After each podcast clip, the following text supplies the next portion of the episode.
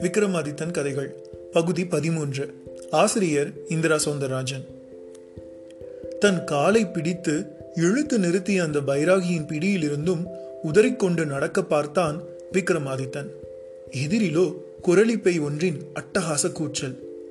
விக்ரமன் அடுத்த நொடி தன் உடைவாளை பற்றினான். உருவினான். காலை பற்றி இழுத்த அந்த பைராகியின் கையை நோக்கி ஒரே வெட்டு. அவ்வளவுதான். அந்த கையிரண்டும் மாயமாகி அங்கே ஒரு உடல் புடைந்து கிடந்த தடயமே இல்லை. எதிரில் கூக்குரலிட்ட குரளி பேயும் ஓடி ஒளிந்து கொண்டு விட்டிருந்தது. அப்பொழுதுதான் விக்ரமாதித்தனுக்கே ஒரு உண்மை விளங்கியது. அதுவரை பைராகி என்று சொல்லிக்கொண்டு தன்னுடன் பேசி தன்னை வம்பு கிழுத்தது ஒரு ஆத்மஹத்தியான தன்னையே பழியாக கொடுத்து கொண்ட ஒரு பைராகி என்று. அந்த பைரவ மயானத்தில் சில சித்திகளை கேட்டு வந்து அந்த பைராகி போல உயிரை விட்டவர்கள் பலர் என்பதும் விக்ரமாதித்தனுக்கு புரிந்து போயிற்று. அவரும் கூட தானே தன்னை பழி கொடுத்து கொண்டாரா? இல்லை இங்குள்ள பேய்கள் ஏதாவது அவரை தங்களுக்கு துணையாக அழைத்து கொள்ள வேண்டி அவரது உடம்பின் நாடிகளை கவ்வி அவரை ஆக்கிரமித்து கொன்று போட்டதா என்பதும் தெரியவில்லை. விக்ரமாதித்தனும் இடது கரத்தில் தீப்பந்தம் தாங்கி வலது கரத்தில் வாளுடன் தொடர்ந்து அந்த மயானத்தில் நடந்தான். அங்கங்கே சில மனித உடம்புகள் சிரமில்லாமல் கிடந்தன. எல்லாமே குறுக்கு வழி செயல்பாடுகள். உலகில் எவ்வளவோ உயிரினங்கள் உலகையும் உயிரினத்தையும் பற்றி புரிந்து கொண்டு தான் யார் எங்கிருந்து வந்தோம் எப்படி வந்தோம் என்பது வரை இனம் கண்டு கொள்ளும் அறிவாற்றல் உடையவையாக இருக்கின்றன. அதில் கூட குரூரமாகி மனிதனுக்கு மனிதன் ஆட்டி படைக்க விரும்பி மாந்திரீக யந்திர தந்திர மந்திரங்கள் கற்றுக்கொண்டு அவைகளில் சென்று விடுகின்றன. இதோ அதன் எதிரொலிகள் தான் இவை. கடவுள் அவனுக்கு மனதை கொடுத்தது மிகப்பெரிய பிழை. அதில்தான் எவ்வளவு பேராசை. இல்லாவிட்டால் இப்படி தப்பான மார்க்கங்களில் சென்று பலிகள் கொடுப்பதும் சக்திகளை அடைய நினைப்பதும் நடக்குமா? விக்ரமாதித்தன் மனதில் விசாரம் பொங்கி வழிந்தது.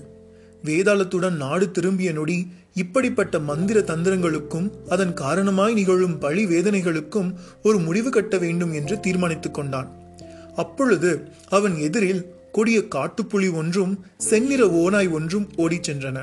அதில் புலி அவனை சற்று தொலைவில் நின்று வெறித்து பார்த்தது.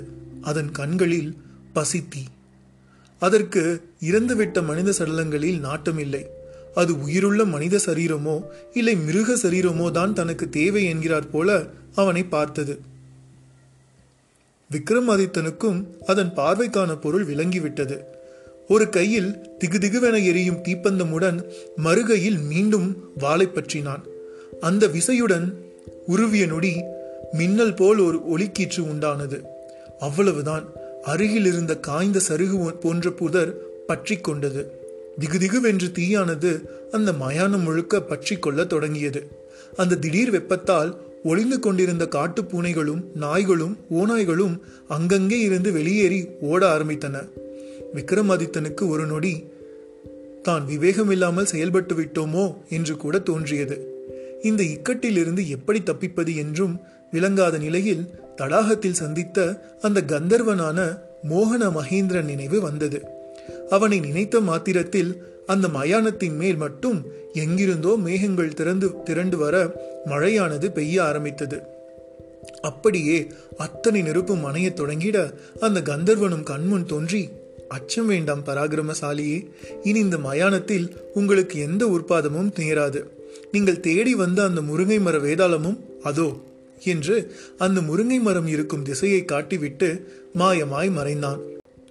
திடீரென்று பெய்த பெருமழையால் அந்த மயான வெளி முழுக்க ஒரே வெள்ளப்பெருக்கு. தீப்பந்தம் அணைந்து விட்டிருந்தது. அதை உற்று பார்த்த நொடி ஒரு மின்னல் கீற்று வானிலிருந்து வந்து அதன் நுனியை தொற்றிக்கொள்ள மழுக்கென்று தீயும் பற்றி கொண்டது. திரும்பவும் நடக்கத் தொடங்கினான் விக்ரமாதித்தன். கால்களில் புதிய மழையின் வெள்ள நீர் ஓட்டம். சில நச்சரவங்கள் கூட விக்ரமாதித்தனின் காலை வளைத்து கொண்டு அவன் மேல் கொடி போல் ஏறி பற்ற பார்த்தன அவைகளை ஒரு புழுவை உருவி போடுவது போல போட்டபடி நடந்து அந்த முருங்கை மரத்தை நெருங்கினான். பெயருக்குத்தான் முருங்கை மரம். அதில் துளி கூட இலைத்தழைகளோ இல்லை. கிளைகளும் அகோரமாய் நீண்டிருந்தன. அதில் ஒரு பருத்த கிளையில் ஒரு மனிதனின் பிரேதம் தூக்கில் தொங்கவிடப்பட்டது போல் தொங்கிக் கொண்டிருந்தது. அந்த பிரேதத்து உடலில்தான் வேதாளம் வாழ்ந்து கொண்டிருந்தது. உயிருள்ள உடம்பில் அது வாழ அருகற்றையற்றதால் இயக்கமில்லாத பிரேத உடம்புக்குள் அது வாழ வேண்டிய கட்டாயம். அது எப்படி வாழ முடியும் என்றால் அதில்தான் நிறைய சூட்சுமங்கள் உள்ளன. அதுவும் கூட முருங்கை மரத்தின் கீழ் வந்து நிற்கும் விக்ரமாதித்தனை பார்த்தது. தொங்கிக் கொண்டிருந்த பிரேதத்தின் கண்கள் மட்டும் மழுக்கென்று ஒரு வினாடி திறந்து பார்த்துவிட்டு திரும்ப மூடிக்கொண்டன. அந்த பிரேதமும் மெல்லியதாக அப்போது வீசத் தொடங்கிய காற்றில் ஆட ஆரம்பித்தது. ஒரு விதமான சிரிப்பு சப்தமும் அழுகுரலும் திபுதிபுவென்று யாரோ ஓடுவது போலெல்லாமும் விக்ரமாதித்தன் காதில் அரவங்கள் கேட்டன. பஞ்சபூதத்தால் ஆனது இந்த சரீரம். இதை இறந்துவிட்ட நிலையில் மண்ணில் புதைக்கும் போது மக்கி மண்ணாகிறது அது. தீயில் எரித்தாலோ சாம்பலாகி காற்றில் கலந்து விடுகிறது. மண்ணோடு மண்ணாக கலந்தால் ஒரு நிலை. எரிந்த சாம்பலானாலோ அதற்கு காரணமான சூரிய மண்டலத்தை நோக்கி சென்று விடுகிறது வேறு ஒரு நிலை.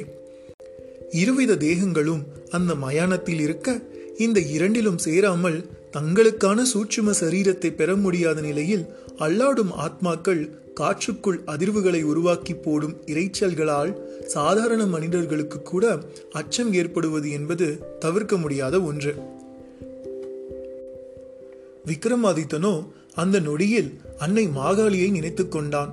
ஆகையால் அவைகளின் இரைச்சல் அவனை ஏதும் செய்யவில்லை. அவனும் தாமதிக்காமல் துணிந்து அந்த முருங்கை மரத்தில் ஏற முயன்றான். ஆனால் அதன் கிளையோ ஒடிந்து விழ பார்த்தது. இந்த நிலையில் துணிந்து ஒரு உபாயம் செய்தான்.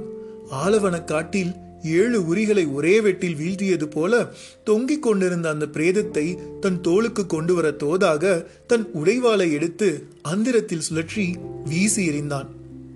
அது ஒரு சக்கர சுழற்சியில் பறந்து சென்று பிரேதத்தின் கழுத்து கயிற்றை வெட்டிவிட்டு அப்படியே திரும்பி அவனை நோக்கி வர அதை லாவகமாக பற்றி திரும்பவும் உடைவாளாக செருகிக் கொண்டான். பிரேதமும் கீழே விழுந்தது. கரிய நிறத்தில் எலும்பும் தோளுமான பிரேதம். ஆனால் தலையில் சடை கட்டி கொண்ட முடிகளோ முழங்கால் வரை நீண்டிருந்தது. கிட்டே சென்று அந்த பிரேதத்தை தொட்டு தூக்க போன நொடி அது அவனை பார்த்து ஒரு கோணல் சிரிப்பு சிரித்தது. விருட்டென்று கண்ணிரண்டும் திறந்து கொள்ள அந்த கண்மணிகளிலும் ஒருவித வெறிப்பு. அப்படியே தலைமுடிகள் அவ்வளவும் கருப்பு நிறத்தில் பூரான்களைப் போல ஒரு விசித்திர ஜந்துவாக நிலிய சட்டென்று பிளந்து கொண்ட வாய் வழியாக பாம்பின் சிரம் ஒன்று மெல்ல எட்டி பார்த்தது. விக்ரமாதித்தன் நொடியில் அந்த பாம்பை உருவி எரிந்துவிட்டு பிரேதத்தையும் தொட்டு தன் தோளில் தூக்கி போட்டு கொண்டான். அப்படியே வேதாளமே உனது மாய்மாலம் எதற்கும் நான் அஞ்ச மாட்டேன் என்பதை நீ மனதில் கொள் என்றபடியே அந்த மரத்தை விட்டு நீங்க ஆரம்பித்தான். பதிலுக்கு வேதாளமோ பெரிதாக சிரிக்க ஆரம்பித்தது. சிரிப்பென்றால் சிரிப்பு இடிச்சிரிப்பு.